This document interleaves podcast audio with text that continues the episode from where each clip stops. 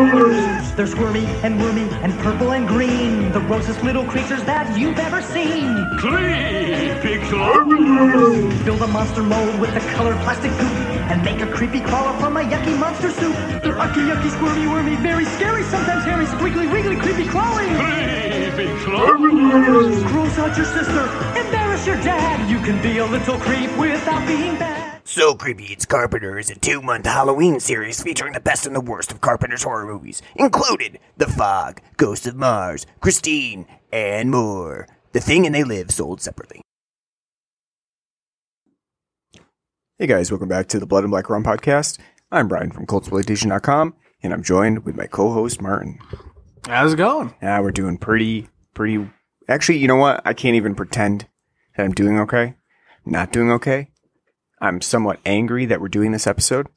I find myself, my ire rising as I think about it. It's usually not you. It's usually me. That's true. Yeah. No, this time it's me. I mean, you know what? I have to keep down because I found out I have high blood pressure, so can't be getting too upset about a movie. But join, join the club. But yes, we are back again. Uh, we're doing the So Creepy It's Carpenter series for our Halloween season. And we're just running through the horror movies of John Carpenter. From the good, to the bad, to the Ghosts of Mars. Last time we did... Where's that, where, where's that in the good and the bad? Where's what? The Ghosts of Mars. Ooh, we're going to talk about it. That's, that's this episode. We're talking about Ghosts of Mars today. We're going to get into the nitty-gritty about this movie from two thousand one that forced Carpenter into semi-retirement for nine years. So there's got to be something there. But yeah, we did last week, uh, we did The Fog. It's pretty fun. Fun little time talking about that movie. The week before that, uh, we did Vampires. And this is our third week. So we're continuing on, getting closer and closer to Halloween. And throughout our Carpenter series, we're going to be doing a mixture of films, so we're not going to do all the good ones at the same time, and we're not going to do all the bad ones at the same time. Started out with Vampires, which is a fairly mediocre one. Moved on to The Fog, which is a pretty good one. And um, here we are with Ghosts of Mars. It's, uh, it's a movie. Yeah, so um, I actually, with Ghosts of Mars, I've never seen it before. I've certainly heard a lot about it. Um, and very, very distinctly remember the cover artwork for it, um, because it has that two thousands flair to it. The, um, the full cast being surrounded by the premonition of, uh, the villain. Um, it has a very distinctive style to it that was pretty prevalent during the two thousands, but I never watched it. Um, I don't know. Was it was it like protection for myself? Was that were, did I secretly know what I was getting into, and so I kind of just decided not to see it? Was I concerned that I would be thrown off from Carpenter forever? I don't know. But for some reason, I just always skipped over Ghosts of Mars. Just never made Sad. an attempt. Sad. Well, you've seen it, right? You've seen it before now? Yes. Probably a long so time back, ago. Yeah, like back when it came out on like D V D. Um, I remember being over at a friend's house and he rented it. Hmm. So. Are you still friends? No. So there you go. and, and that was the reason why. No. Ruined the friendship. um... No, but I do remember seeing it. I don't remember having like a really strong opinion on it. But then again, this is twelve or thirteen years old. So I just kind of remember being like, "Huh, that's a movie." Well, yeah, I mean, and I think got some boom booms in it. I think we probably thought about it a lot differently back then too. Uh, at our ages, you know, twelve, thirteen years old, just watch a movie. It's a rated R movie. It's a horror movie. I think I remember kind of saying um, the main takeaway was it wasn't Pitch Black. Mm. That was it. It was that. That was all you had to compare it to. You're just like, oh, well, Yeah, because I remember a friend showing me Pitch Black and then being like, oh, that's that movie's so badass. Vin Diesel's so badass in that. So you were just like, you know, space site type setting, mo- sci-fi movie, you know, Ghosts of Mars, Pitch Black, you know. Here's just compare a, them together. Yeah, Jason Statham's all right. But he's no Vin Diesel. No Vin Diesel. And and Jason Statham looks rather like homely in this film. Like... well, you know, I was definitely um I mean I would I would I would say that I'm not I wasn't excited to watch Ghosts of Mars cuz I, I I know about it and I know the connotations that it's gotten over the years. Um however, I did I had interest in checking it out because, you know, knowing Carpenter's output and following horror, you, you kind of have to watch, you know, what's been considered the shitty stuff too. And so I was excited to just see, you know, how bad can it be really? You know, how how how much can Carpenter miss the mark? Also, you need you need to stop calling it Ghost of Mars, okay? Don't let John Carpenter get away with it. It's John Carpenter's Ghost of Mars. That's true. Yeah, we don't. You know. Yeah, we can't uh, forget the. the moniker on there to distinguish it from the other Ghosts of Mars movies that are out there.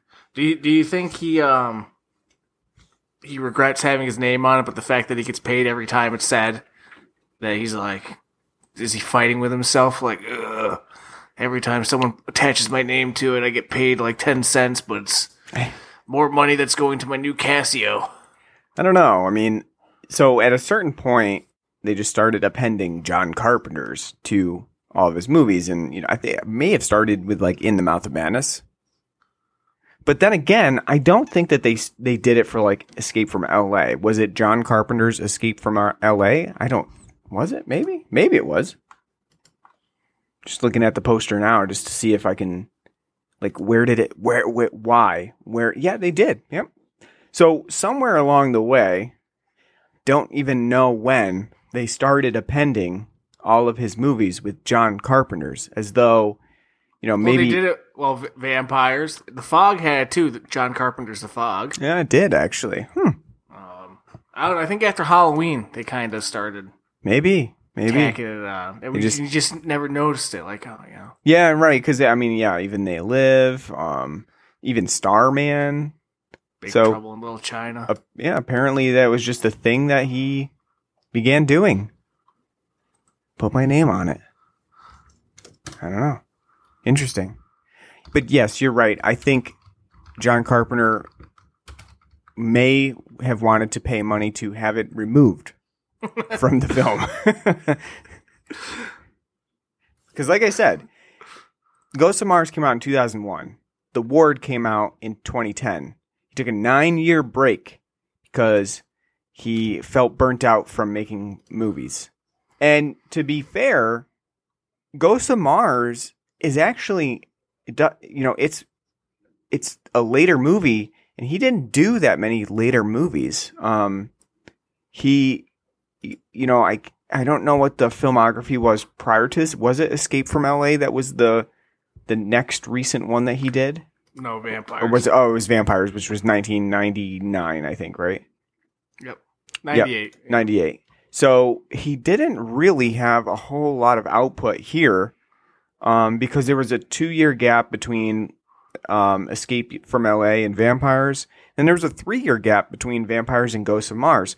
And we have to imagine that he wasn't writing Ghosts of Mars in a three-year gap. He was writing it in the uh, two months prior to the, per- the uh, production company saying, John, you got another movie? So... what was he doing the rest of those two, three years?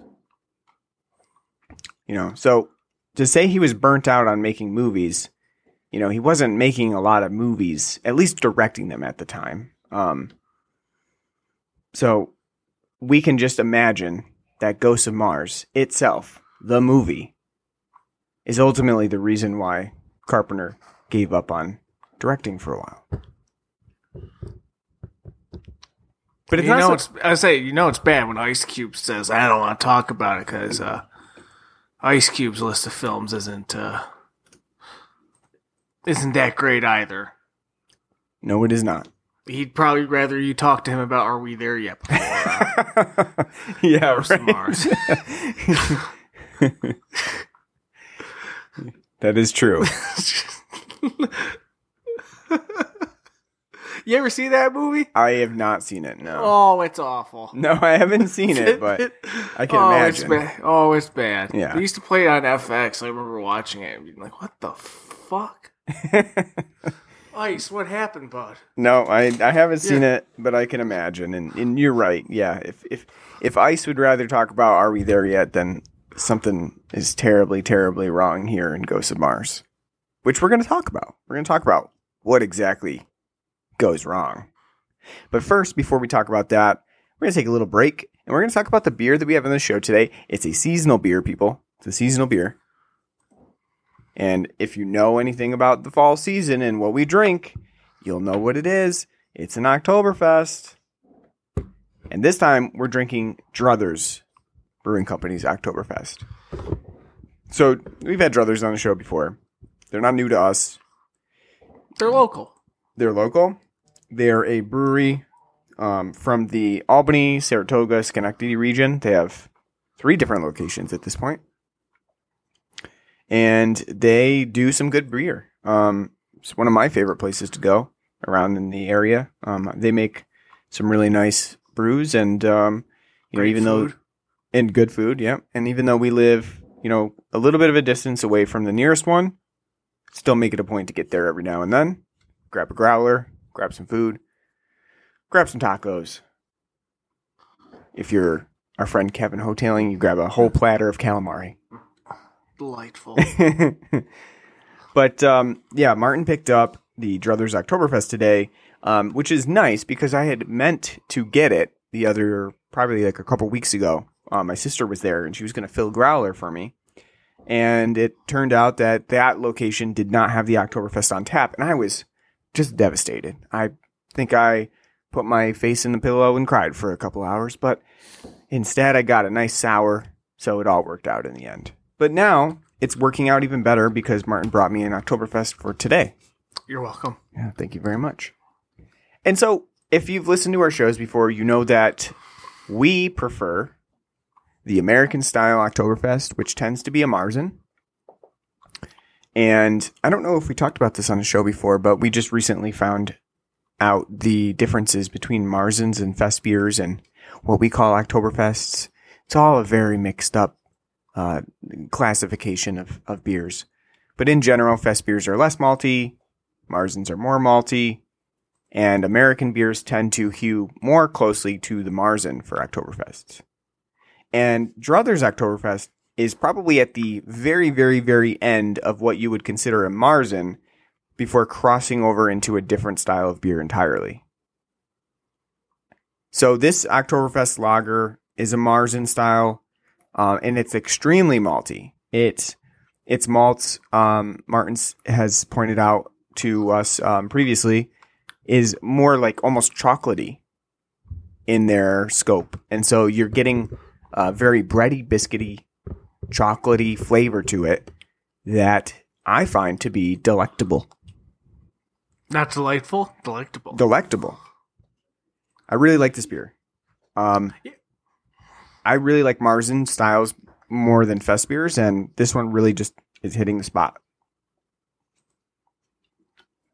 Yeah, I like this a lot. Um, I don't remember, like uh, we were saying before the podcast, I've had this one before on tap two, three years ago. Um, I remember enjoying it because uh, I, I was. I remember being at the Druthers in Saratoga with a buddy of ours for lunch, and I got one. I was then being like, ooh, that's very good.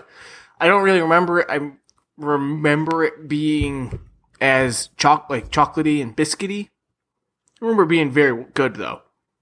But so it's the first time ever having it in a can, because I honestly, I don't think I've ever seen it out in a can before. They've, Druthers, the past couple of years, has stepped up their canning for things outside of their all-in I P As and their no excuse and the gozes. So it's a, I don't know if it's part of, like, you know, kind of bad because of the canning, a different recipe this year or what, but it's very good. And I like it. I think the extra maltiness of this definitely adds something different to it. Um, and when I say it's chocolatey, I'm not trying to sound like a sommelier and be snobby, but it's, it is kind of like a baker's chocolate, like, you know, just like a ju- very dark, rich, not like, you know, like a milk chocolate that you get to it. That, so it, it pairs well with the overall breadiness of this beer. Even at six point two A B V, it's very drinkable, very crushable, and very delightful. And I like this a lot, and I look forward to buying it more often because it was only ten ninety-nine for the four-pack, so that's, you know, pretty pretty cheap for a good local craft brew. Yeah, absolutely. It's it's very quality, and um, you know, as it, for one of the uh, Oktoberfests that I've had this year, and I've had about I think six now, six different Oktoberfests. Um, it's one of my favorites so far. Um, it's a shame. I've had like six too, but I haven't had anything like new yet. Mm. Well, I've had probably three or f- three or four new ones and a couple um, ones that I've already had. So it's a good mix, and I definitely think I prefer the um, Druthers Oktoberfest the most so far.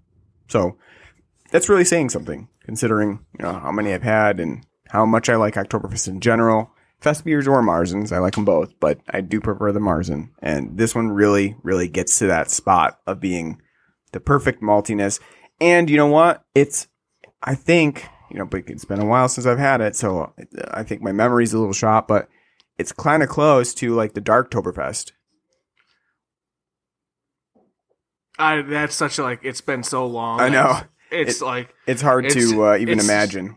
No, it's just seared in my mind as being great. Kind of like, you know, Saronex also, speak of the devil, their white I P A when we first had that, you know, over a decade ago. And it's just like with heroin, chasing the pink dragons, like, because yeah. They can't be bothered to do it anymore because you got to fucking have their shitty, cloudy N I P As. This is my, aren't that good. This is my new Darktoberfest for right now. That's what I'm imagining it should be. We seriously should just stop. It's not that far away. It's only forty-five minutes away. Let's go down to Utica and go down to F X Matt and be like, guys, what are you doing? Make no your best buying, beer. no, no one's buying like the little hazies, all right? No one. They sit and rot on your shelves, okay? You need to stop. You need to stop right now. Bring, bring back something, you know, something people like. All right, so let's get into Ghosts of Mars. John Carpenter's Ghosts of Mars. Sorry, sorry. He needs those twenty cents. I'm going to correct you every time you say it now. John Carpenter's Ghosts of Mars. All right, so where to begin with this piece of trash? How dare you? How dare you? So this is a fine Doom movie. I don't know. It, but instead, instead of having the devil on Mars, it's Ghost. Yeah, I mean, and Ice so, Cube's and Ice Cube's our Doom guy. So yeah, I like this. This does resemble in a lot of ways Doom, and more specifically Doom three, which it, wasn't even out yet. It wasn't even out yet. That's right. But it really does resemble Doom three because Doom three has like the entire aesthetic of Ghosts of Mars. It's almost as though I D was like, you know what, this looks pretty good for Mars. Um, let's take John Carpenter's vision of it and just use it in Doom three. I think it was you and two other people that played Doom three. In general, in total? Yeah, you know, I mean. Yeah. It's like a little bit of Doom, a little bit of Quake, and because you got that fucking train, Resident Evil games, you know. Yeah. Which, what a trope of the late early two thousands. With films and video games, having train sequences. Like, we're, you got to have a standoff in the train.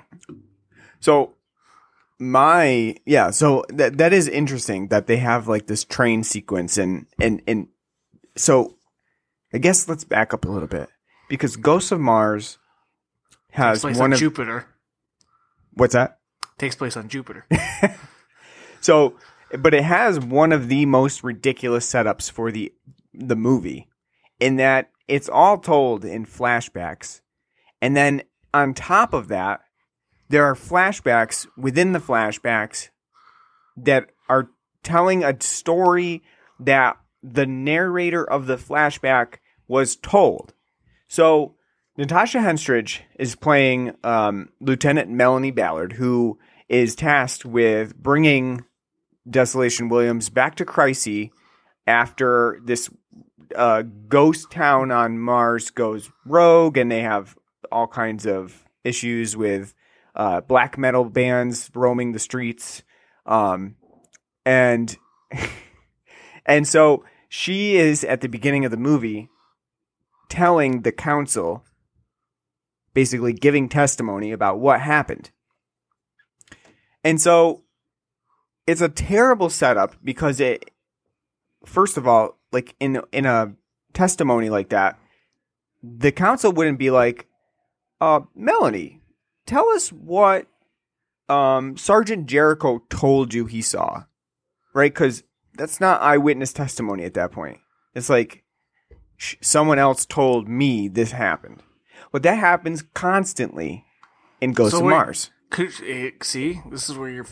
Ryan, Ryan. John Carpenter's Ghosts of Mars. Ryan, Ryan, Ryan. You fool. This is all an unreliable narration. Because Melanie His takes drugs. Drugs, exactly. So, there you go. That's the ghost is the ghost in her blood from the drugs. It's not real demons. The demon's inside her all along. It's her chasing the dragon. The pink dragon. She slaughtered a whole village on her own. Those weren't people possessed. She was possessed by drugs. Shot them all dead. End of story. But yeah, but but what I, I really dislike about Ghosts of Mars is how it tells the story. That it's it it requires flashback and then flashbacks within flashbacks and other characters telling them flashbacks and and well, it takes all- so long. It takes so long for us to get back to like the like. the council that she's, like, not even being tried. They're just, like, inquisiting, you know, on, like, so what happened? Um, there's, like, such long intermissions between, like, one flashback to the next. You almost forget, like, oh, yeah, this is a flashback. Yeah, like, like oh, yeah, Melanie's going to be fine because she makes it out. So you, you immediately know, like, she's going to be okay. She's like, gonna- at the end, they intersperse a little bit more, like, oh, like, fl- like you know, going, bouncing back and forth. But, the, like, the first forty-five minutes of the film, you, like, flashes back, and you think, like, you know, it's going to be the whole, you know. But that's not, like, the main problem with the film. But. Oh, no, it's not the main problem, but it is a big problem for me. So, one could be generous and say, well, Carpenter is doing a modern take on H P Lovecraft's story within a story, where... an unreliable narrator tells a story where an unreliable narrator in the story tells a story. Okay, you could say that, but this is just garbage. And not only that, but the flashback sequences force us as the viewer to endure screen wipe after screen wipe after dissolve from the editing. And it is atrocious. It is very disheartening to see... Which- a director is, using what what did you call it? I think you said like T V movie edits. Yeah, well, I mean, it, I will say it is a Carpenter trademark to do that. The same thing with like the overlay shots of like, you know, like with they're like like somebody's like doing something and then like, you know, they got an overlay of stuff going on, you know, over it. Mm-hmm. it it's a Carpenter trope. So like the fades and the wipes is a Carpenter trope, but by two thousand one, it's like, John, it's not nineteen eighty anymore. Well, I think the way it, that like, they're it, used it's, it's, too, it's so, just jarring. Like, it's like it transfers from scene to scene, but it's not like into like a different like area for a scene. It's literally like, oh yeah, two feet down later. Like, oh yeah, so here's what we're doing, and screen wipe, and then like you're not screen wiping to somewhere new. It's like, yeah, we're just down in the bathroom now. so, so Jason Statham, what are we doing now? Oh, okay. Well, I and I just think that it's the way that they're used is just not effective. It's just not. Um, it's it's extremely cheesy. It it it brings the enjoyment level down significantly just with those wipes alone, because you're like, what have I gotten myself into? By by five minutes in, you're like, what what am I watching? So I got. I get the feeling Carpenter was standing over at the editor. He's like, more. He's like, John, come on, we can't do it. He's like, more. God damn it. Like we more. just we just wiped John. wipe again. Like he's sitting there and they're like they're editing on Movie Maker, just mm-hmm. like, you know. And John's like, "We can do what? Look at this! Look how beautiful it is! Like, wipe, wipe." It's like Movie Maker, and they're like, "How are we going to do the title cards?" And he's like, "I don't know. I've heard of a font called Comic Sans. Can we can we put it on there? Can we do a title card with that?" I was thinking uh, more uh, Joker. Or, you know, someone had to be like, no, no, do like Arial. It's more, that's a better font. It's thicker. It's better than Times New Roman. So, let's just get it out there. Where did Natasha Henstridge come from for this movie? All of a sudden, they were just like, let's go to Natasha Henstridge. I don't never... generic blonde that I don't think I've ever seen in anything else. I was looking at her filmography earlier, and... Well, she was pretty big in the nineties. She did Species, which was a pretty big movie. And in that movie, she was just like the sexy, sultry uh, alien. So, you know, that was a big one for her. Um, but by two thousand one, wasn't doing a whole lot. And well, so, apparently, no, apparently she was, because she uh, apparently, for, according to Wikipedia, said that she was um, she got really sick after filming Ghosts of Mars because she had filmed two other films right before Ghosts of Mars and was exhausted. Well, when I say not doing a whole lot, I mean not doing a whole lot of good movies. Mm. Yeah. Maybe doing a lot of movies, but maybe not a whole lot of good ones. Um But it just seemed like a random pick, and it actually was a secondary pick because Courtney Love was supposed to play oh, Lieutenant Melanie Ballard. God, that would have been so awful. Thank God. Because she's not bad. I actually think she's pretty good in this film. She's got a very uh, – well, it's kind of what you need, right? So it's like a very generic, bland, like, cop character. She could have be- played Sonya Blade in, like, a Mortal Kombat film. Yeah. She's got, like, that presence. I think, like, the action sequences, she she holds her own. Um, I would say she's, like, you know, a lot more interesting than some other uh, other people in this role. Like Mila, what the fuck's her name from Resident Evil? Mila... Mila, Mila Jovovich. Yeah. Mila Jovovich. Yeah. A lot better than her. And And then... You've got Jason Statham. Actually, you know what? It's not Jason Statham in this movie. I don't know who this guy is, but he's not Jason Statham. He doesn't have a bald head. He looks like he's just, you know, fried out of his mind. Well, you can see in he's got this that, movie... He's got, that, he's got that Christopher Lloyd hair. Like, yeah, exactly. You can see in this movie, like, why he would shave his head. Because he wasn't working. He's got, like, the... uh.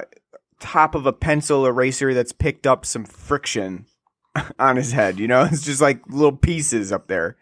So you can see why he's chosen to shave it from now on. Because Ghosts of Mars is not a great representation of him. And you're right, he does act like he's fried out of his mind half the time in this movie.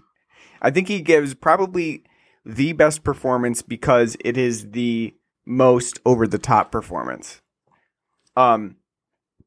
Then we can... I, I, I don't know if it's more over the top than Ice Cube. Maybe not, but I feel like Ice Cube's just being Ice Cube here.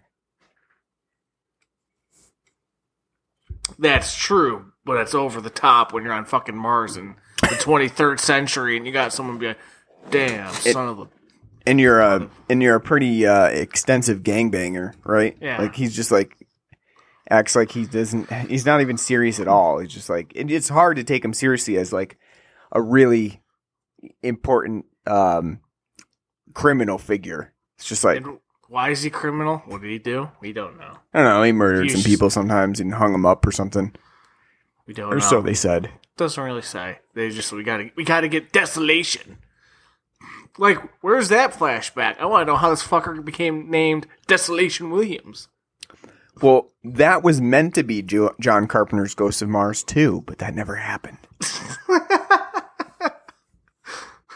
Filmed by some other guy and written by some other right, and written by John- some other guy and filmed by some other guy, and John Carpenter said, "Sure, you can pop my name on it." John Carpenter's a Ghost of Mars too. How Desolation Williams became Desolation. You know, and then I gotta say, I am really upset that Pam Grier is in this movie. And I'm she, really she, upset what uh, they did to her. Because sure they she, white womaned her. I'm sure she's upset with being in the film, too. They absolutely white womaned the shit out of her. She looks like fucking Katey Sagal in this movie. From Sons of Anarchy. They're like Sons of Anarchy, Katey Sagal. That is what Pam Grier looks like in this. They gave her a fucking terrible haircut. They put her in fucking terrible, like, leather, cheap Goodwill outfit. And they said, Pam Grier, you're effectively a white woman in this movie. Probably should have just stopped what she was doing after uh, Jackie Brown. Poor Pam Grier. She deserved a whole lot more than what she gets in Ghosts of Mars. Feel really bad. And then Clea Duvall. Clea Duvall forgot she was in this movie. So she is. She gets a uh, fucking Meg Ryan haircut circa nineteen nineties and um, has like every time I, two, every time two I, lines. Every time I saw her, I just wanted to like start playing the Ally McBeal theme. Yeah. It's like I've been down in this room. My mom was a big uh, Ally McBeal fan back. Yeah, you know more bars of Ally McBeal's theme song than I have any idea about. Cause... Well, I mean, it's not like I want to. Like I said, it's shit my mom watched. Yeah, I would. I wouldn't have known. Well, you know what? Our your family was too busy being intellectual and watching Twin Peaks. Okay. You guys are just. My watching. mom was well. My mom was watching Ally McBeal and Melrose Place. So, so uh, just looking at some of the uh, the notes that I took. Um, so early on, as we talked about in Ghosts of Mars, you Which, know, oh, I forgot to say what? A, who came up with that name, Bashira Kincaid? That sounds like somebody who like left the Star Trek, like Deep Space Nine. Uh, casting and naming role and came on to Carpenter because that's not a Carpenter name. Well, it almost sounds Mortal Kombat-y and like Bashira. Well, I was well, I was thinking more like Tomino, like just like out of left field, like just picking fucking weird names, you know, like like Tomino does when it comes to like naming his Gundam characters. Like, what's this person's name going to be? Fraubo.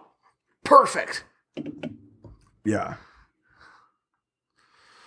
Well, so. What I was going to say is, you know, the film is predicated on that very beginning where Melanie takes that pill. And we get a very, very nice... Uh, C G I. Yeah, C G I hallucinogenic scene. And I said, wouldn't it be nice if every time you take a pill, you get like this mellifluous music that plays behind you, like nice flowing waterfall that you see. Because that's always how it happens in the movies. It's like some magical time that you get. Because um, everyone knows when you take a pill, you immediately feel the effects of it. Like, just like, hit your well, tongue, not only, bam! Not, well, not only that, it had, uh...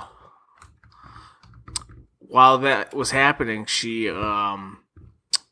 had tidal waves crashing over her. And all, I thought I heard for a second Chris Isaac's Wicked Game playing in the background. Carpenter oh, yeah. couldn't get Carpenter couldn't get that uh, get that license, so th- he just added stock uh, stock Carpenter synth sounds to it, which is weird. I like I don't I don't get the whole we don't I like I that whole bit I don't get. Like, what drugs is she on? We see later a guy doing like a sp- specific type of drug, but was she on that? We don't know. We don't see. It's just, oh, she's on drugs. It's because it's not important. She's just on drugs.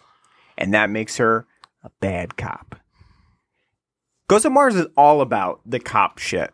It's um, it's almost like a neo-noir movie, the way the, the lines are delivered, because there's that almost like stilted dialogue delivery um, that a neo-noir would have. Um, and, and then sometimes it's also Western-like, and that's also very action-like. The point is, Ghosts of Mars doesn't really know what the hell it's doing at any one time. And it doesn't have a good handle on what it wants to be. um, which is why it feels like so off all the time. Not only that, but it's it's a tedious movie. It's it's just takes too long to get through every sequence, I feel like. Um, I think the uh, the opening flashbacks take way too long. It takes a long time to get to the actual, you know, black metal band that's been running around on on um, this colony, and it, it takes even longer to get to the ghost part. I think by that point we've all lost a lot of um, interest in what's going on, because it just doesn't feel like there's any sort of um, through line through this. It's it's very meandering. And not only that, but one of the big kickers for me is that Carpenter says that this should be, you know, it's intended to be like an eighties action movie, but the choreography in this movie is really bad. If you watch the fight scenes, they shot a lot of them in slow motion, I feel like, because they were unable to choreograph them well. Because if you just watch like the real-time ones, holy crap, is the the actual movement bad. Like it's it's almost, you can see it where they'll like be punching and then they'll come real close and then it like slows down and then there's no hit and then it it just it, you know, there's no connection there. It doesn't feel like a fighting. It feels like play acting. So I thought I would that- see see I would disagree with you. I actually think the fight choreography in this is one of the better parts of this film. Really? Yes. Um, I think when it, when it comes to the whole, oh, it's supposed to just be like a cheesy eighties act, like, you know, cheesy tongue-in-cheek film. Um, there's moments where it's like, yeah, it's kind of supposed to be. Like, it's like, because there's a lot of like, uh, there's a couple of moments that stick out as being like out of place. Like, what the fuck is that? Like when the guy cuts his hand off when he's doing the drugs and mm-hmm. fucking Ice Cube's like, you dumb son of a bitch. Or when his uh, brothers are saying, like, threatening uh, Natasha and saying, like, I'm in charge. I'm in charge. If you don't listen to me, I'm going to cut your titties off. And then she just fucking throat punches him. Like, and he's like, you dumb son. And then Ice Cube's like, you dumb son of a bitch. Like, those are funny moments. But at the same time, there's like so, there's so few and far in between where that whole, like, it's just supposed to be like, you know, this tongue-in-cheek film doesn't come across. And I would say like the action parts, they're not well done, but they're not that bad. I thought like a lot of like the actual fight choreography, like, like the hand-to-hand stuff wasn't that bad. It was actually, the way it was shot was kind of like intense, and I wouldn't say there was that much slow motion either. It was very, you know, quick-paced and not anything overly long, but like it felt like quick and snappy and punchy. It's yeah, I don't know. Kind of, it's kind, of, it's it's kind of the shooting parts that I would say were kind of fucking ridiculous. And yeah, I mean, well, that that for sure. The shooting parts are ridiculous because uh, they're taking on like hundreds of, you know, these soldier guys that are in um, infested with uh, this ghost issue. And I don't know, it just, it's the action moments within this movie just seem way over the top.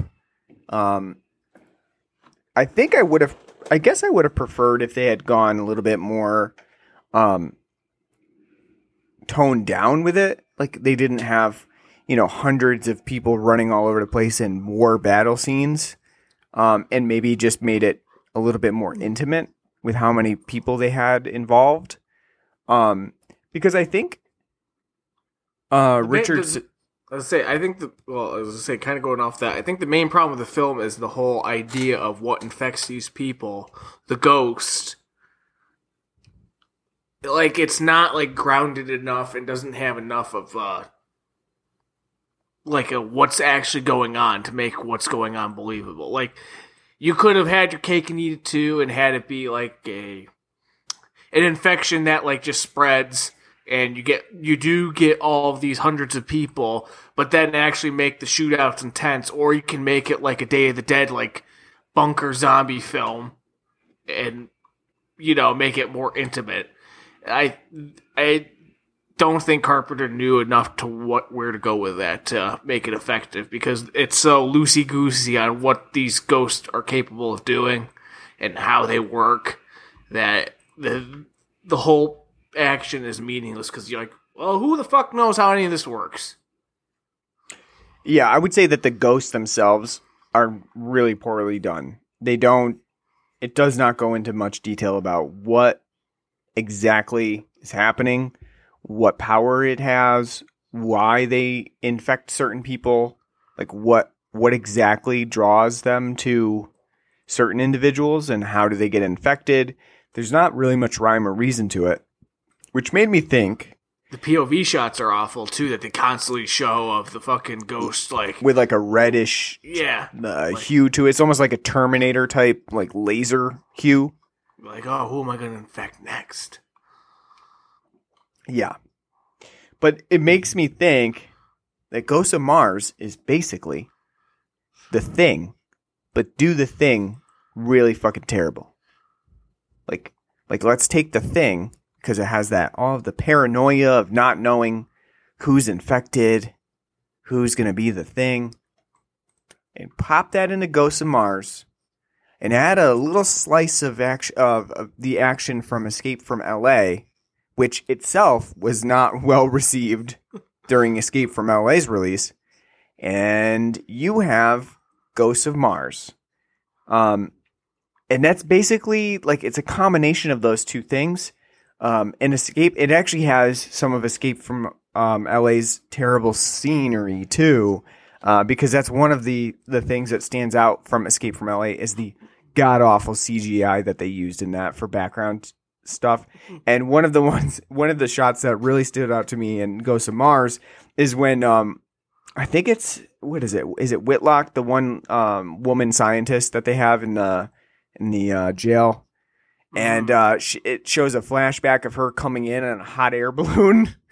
And the background is so fucking terrible. It's why like, would she be? Why would she also be in on Mars and being like, "How to escape out of here? I know, weather balloon." Yeah, I have no idea. It's just such a terrible, terrible scene with really bad C G I background. And it just looks like shot on set. That it screams it. Really, really bad uh, moment. And that, that it definitely reminiscent of Escape from L A's worst moments. Like, um, what is it? Uh, I think not there's only, a... I say, not only that, all I could think of the entire time, too, every time I saw a scene with her is like, what's Jane Lynch doing in this movie? Mm-hmm, mm-hmm. Yeah, there's a definitely a resemblance there. Even but, then, though, like, even... her character is designed to basically deliver information about what happened on on this, you know, this this town that to cause this, and it doesn't even go into much detail at all. It's just a very poorly designed, um, I guess you call it villain.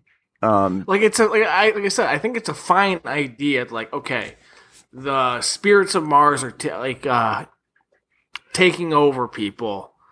Because uh, they want to defend the planet from invaders. Okay. Fine.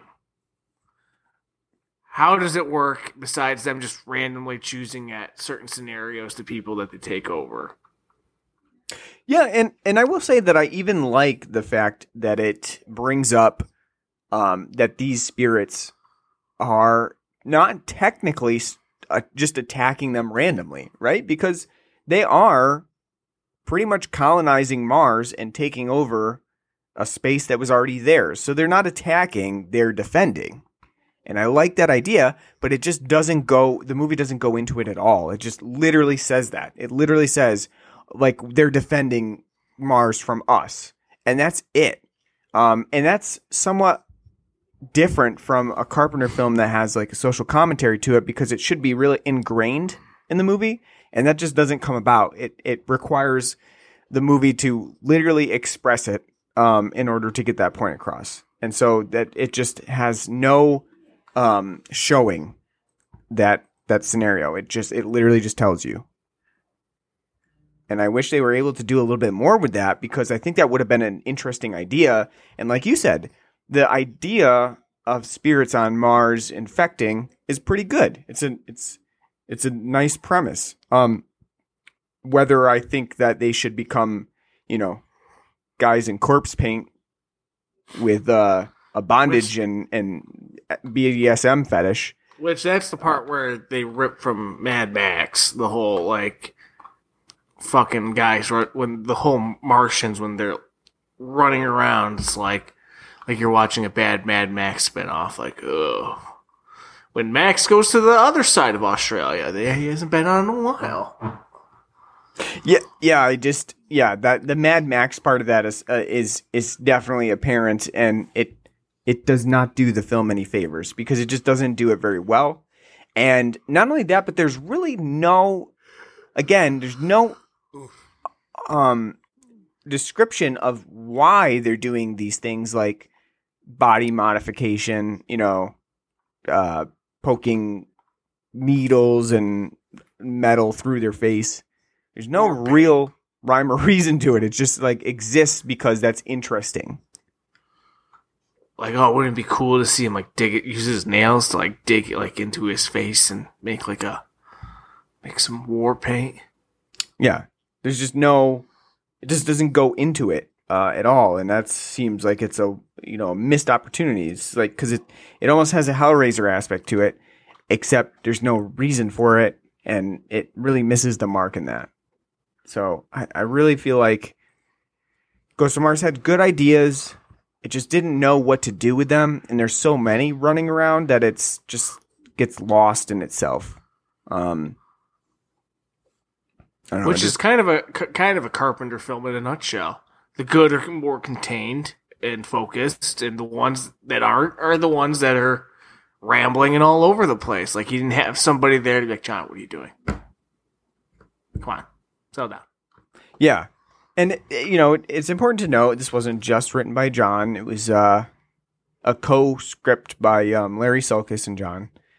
Um, but at the same time, yeah, there needed to be some paring down. There needed to be some editing.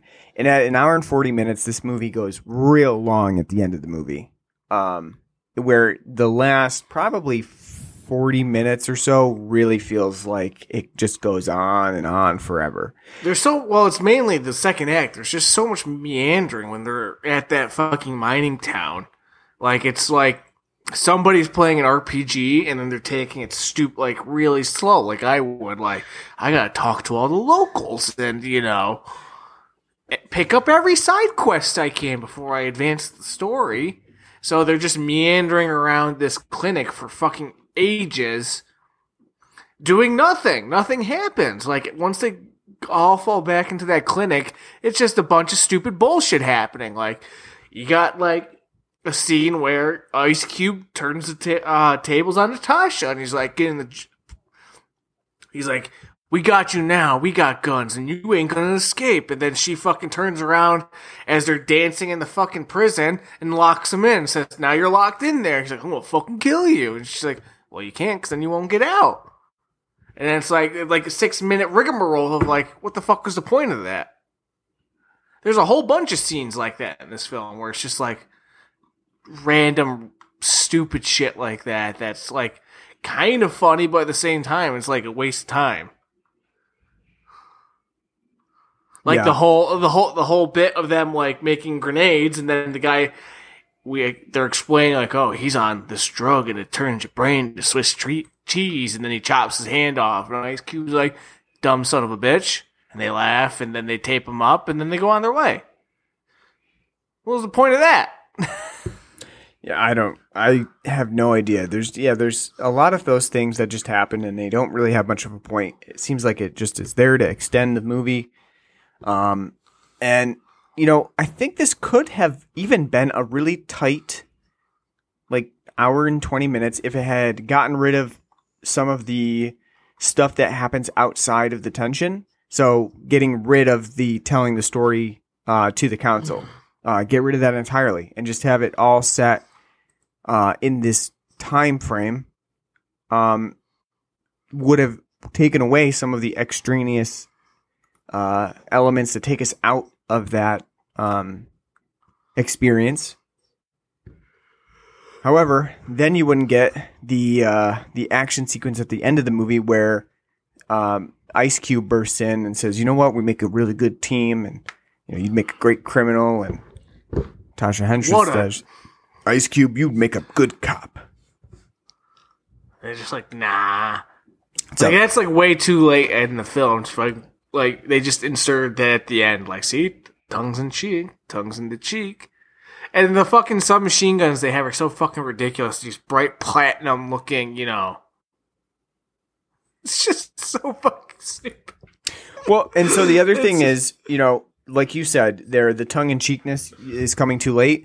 And I think that is one of the things that Carpenter said about this movie, that people didn't get that it was supposed to be tongue-in-cheek.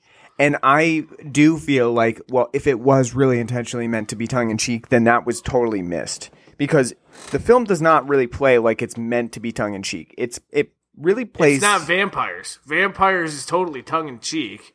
Immediately, n- you can tell it's tongue-in-cheek. Yo, here, it's like, they, like I said, they add little like little bits randomly along the way, and so it's like, oh, see, her tongue's in her cheek, and it's... It's not. I, I almost feel like... They blew through, somehow blew through twenty-eight million dollars, because this film doesn't look like it was shot on a budget more than three million dollars. Blew through that budget, and they're like, oh, fuck. We spent all our money on red food dye, making the sand look fucking red. uh, we uh, we need to, like, think of something on why this film's going to be shit, and they, like, they add random lines along the way, like, see, it's supposed to be tongue-in-cheek. And not be taken seriously.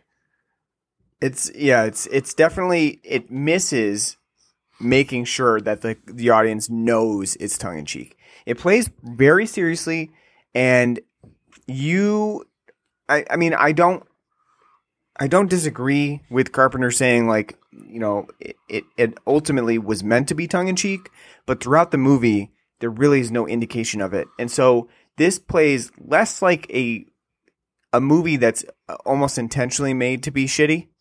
And it plays more like a movie that is just so shitty, it's hard to believe it wasn't meant to be shitty. They didn't try hard enough to make it shitty. Exactly. They they, they, they, they tried hard earnestly. It didn't work. And like, oh, shit. Exactly. Like, it, it, it just feels like a, a failure on both regards. Like, a failure to make a, a movie that plays seriously, if that's what you're going for, but a failure to make it feel like it was tongue-in-cheek, because it just feels too serious to be tongue-in-cheek. It either way, it doesn't work. Look at that movie poster. How fucking chintzy and like shitty, like how it was like made in like Microsoft Paint. It doesn't look like they're like, oh, it's supposed to be tongue in cheek. It looks like like oh, we were trying to be kind of serious with this, and we uh, we kind of fucked it up. Yeah, I, I I just I don't necessarily agree with what Carpenter's saying that you know people just didn't understand that it was supposed to be tongue in cheek. If that was the case, they really missed the. They really missed doing it. They didn't. They did didn't hit the mark there. So we so have. It's, it's, it's, it's almost like Romero saying that Dawn of the Dead is a critique of uh, consumerism. So we haven't talked about um, the soundtrack in this movie. So what did you think about the soundtrack here? Great. Anthrax, ten out of ten. Steve Vai, ten out of ten. Um, doing their best rip-off riffs of uh, Pantera's Walk for the every action sequence. Love it. Well, it has a variety of things going on. It has the very chuggy hard rock anthems that it's got going on during the action sequences. You need to call it metal. Don't call it hard. It's not hard rock. It's Anthrax. I'm not calling it metal. And it's also got a Prodigy-esque, like, erotica electronic score, too. That it's it's kind of, like, set when they're in the train sequences and when they're first um, finding out what's going on in this colony. They It's kind of, like, got, like, a, a Prodigy-type... Um, I don't know how to describe it, but it's... If you've seen Valentine... When they go to the museum, like the sex museum um, artwork piece, and it's like playing that that music, that's what I'm talking about. It's exactly, it's like, I don't know. It it doesn't really feel Carpenter-esque. It doesn't feel like a Carpenter score. It's got synth work. It doesn't really feel like a Carpenter score. It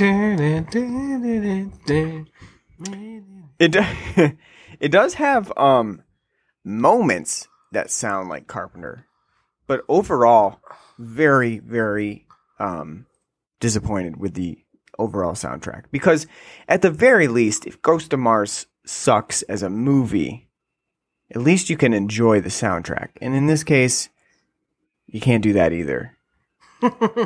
Very d- disappointed with that.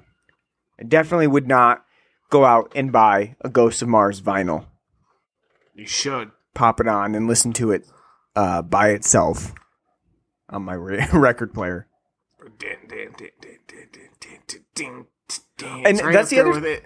It's right up there with "Into the Mouth of Madness." Well, that's the that's the other thing that you get with Ghosts of Mars two, is that like if you were to listen to the score, you wouldn't really get an overall feeling of the movie. Like you wouldn't feel the arcs of the movie. And I feel like you do get that with a lot of Carpenter's best works. Like if you listen to Halloween, you can listen to it through and kind of find you like you kind of in, intuitively know where it is in the movie. You listen to Prince of Darkness all the way through. You can kind of figure out where you are in the movie.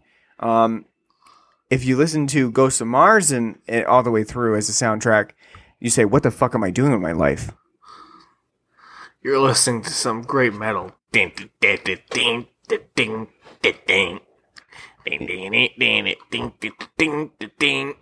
I just think, again, it lacks a signature that Carpenter usually has. It's great. But hey, maybe people like that. Hoobastank two thousands rock. Apparently it's got a cult following, so. Uh, what? Ghosts of Mars? Yeah, the, the soundtrack does. Oh, the soundtrack does. Oh, okay. Yeah, yeah. Well, interesting. um, anything else that we wanted to talk about that we didn't cover? How'd you like all the decapitations in this film? Oh, they're great. I mean, the the K and B um, effects are not bad. I wouldn't, you know, I don't, I don't think they're bad. Um, probably one of the better parts of the movie.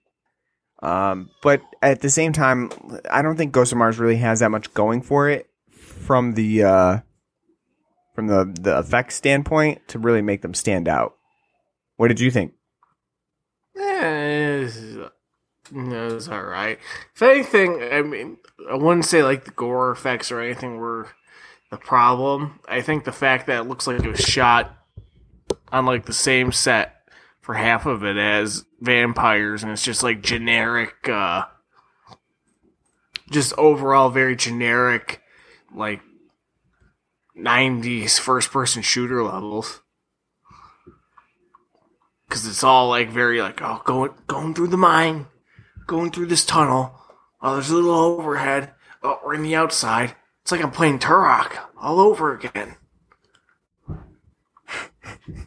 Turok. Great game. Great game. Underappreciated. Undervalued. You know, instead of the soundtrack that they got, they should have just had, you know, like a nineties uh, Norwegian black metal band actually do the soundtrack. Because that's pretty much what they're replicating here with the the villain character. So might as well just go all in. Have like a Marduk or something do the soundtrack.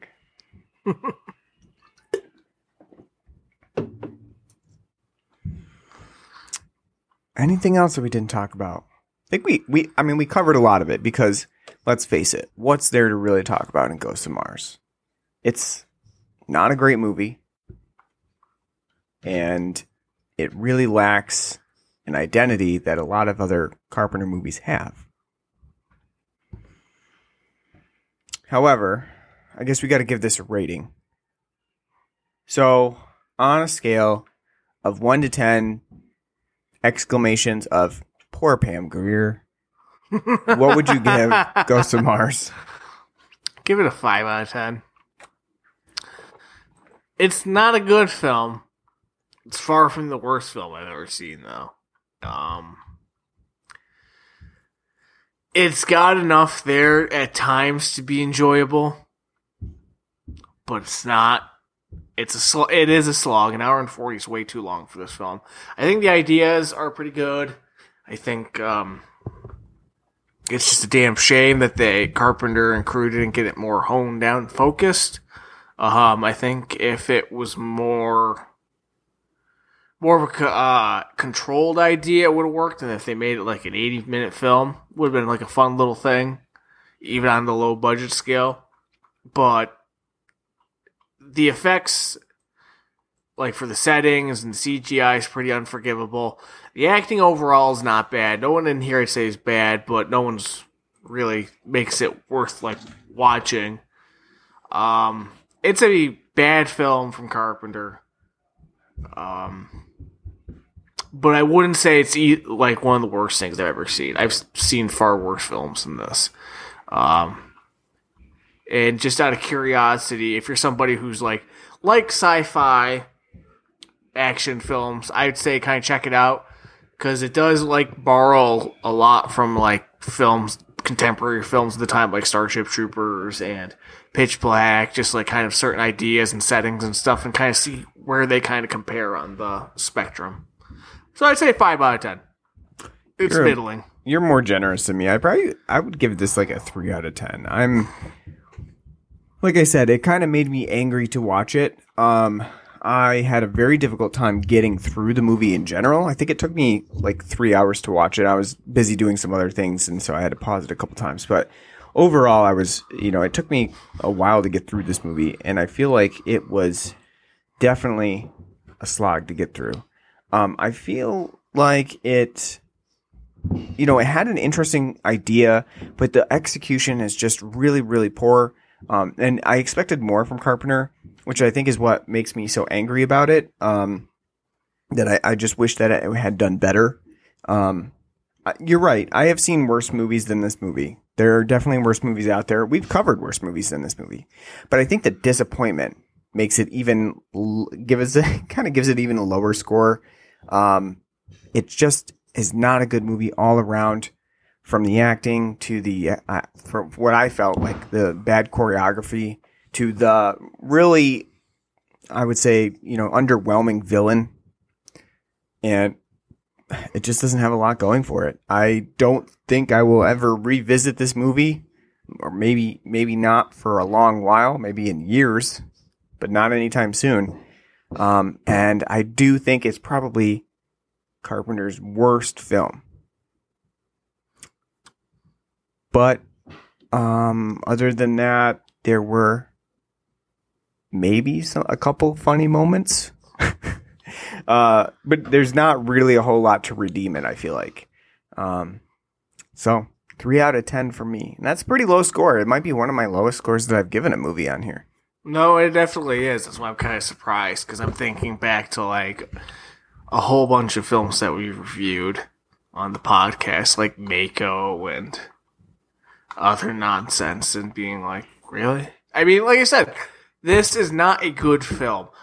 And if you don't know the, our rating scale here, a five out of ten for us is not good. It's not average. We kind of go by the American teaching scale, where uh, you know, sixty-five out of ten is a that's just passing. So it's definitely not a good film. But I would say it's far from, like I said, it is tedious and it is annoying to see.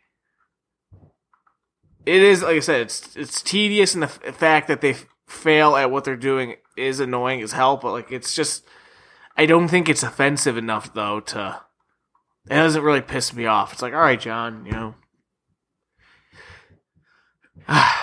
no wonder why you stopped. Yeah, pretty much. I don't know. I was just, maybe it's, maybe it's the amount of my disappointment is, is creating me Uh, making me give it a... Because I'm sure if we do- uh, divulged into half of Pam Grier's filmography, you'd find fucking films galore. You know, that you'd be like, well, that's bad. Yep. All right, well, that's Ghosts of Mars. Um, let's see, what's next on the agenda for our our show? I, I don't know. What is? I think we maybe Christine. Let me just take a look here. I always have to go like looking for the for the image so I know exactly what we're what we're covering. And then the other problem is we send so many memes to each other that I have a hard time like finding it. Just it just gets lost. Yeah. Yep, it was it's Christine. I thought so. Yep. So Christine is next. Which would be fun because I have not seen Christine in decades. Probably at least one decade. Have you seen Christine? Long, long time ago. Mm. That, yeah, so that'll be a fun one because I don't really recall it that much. So it'll be interesting to see what we think. They played it like once on Spike. I'm pretty sure that's how I caught it. Mm. Well, we'll see what we think. So if you want to know what we think about Christine, you'll have to tune in next week to our episode. It's part of So Creepy, It's Carpenter. Uh, we are on any podcasting app that you can think of. Apple Podcasts, Google Podcasts, Stitcher, uh, Anchor. We're on everything. So find us on whatever you like to listen to. Subscribe to us. Leave us a nice review. Uh, we are also on Facebook and Twitter. You can search for us on there, Blood and Black Rum Podcast. And we have an email address at blood and black rum podcast at gmail dot com. You can also... Um, send us money on our Patreon page or on our anchor dot f m page uh, where you can become a subscriber. So if you can donate anything, we appreciate it. Helps keep the podcast running, helps us buying beer. Other than that, we're continuing So Creepy It's Carpenter all Halloween season up through October thirty-first. So we hope you continue to join us as we uh, conquer all of Carpenter's horror movies, the good, the bad, and the ugly. Except for The Thing, you can go listen to that on episode one hundred of our show. Until next time, we hope to hear from you soon. Hope you tune in. Hope you enjoyed our episode on Ghosts of Mars. Hope you never watch it. Take care. And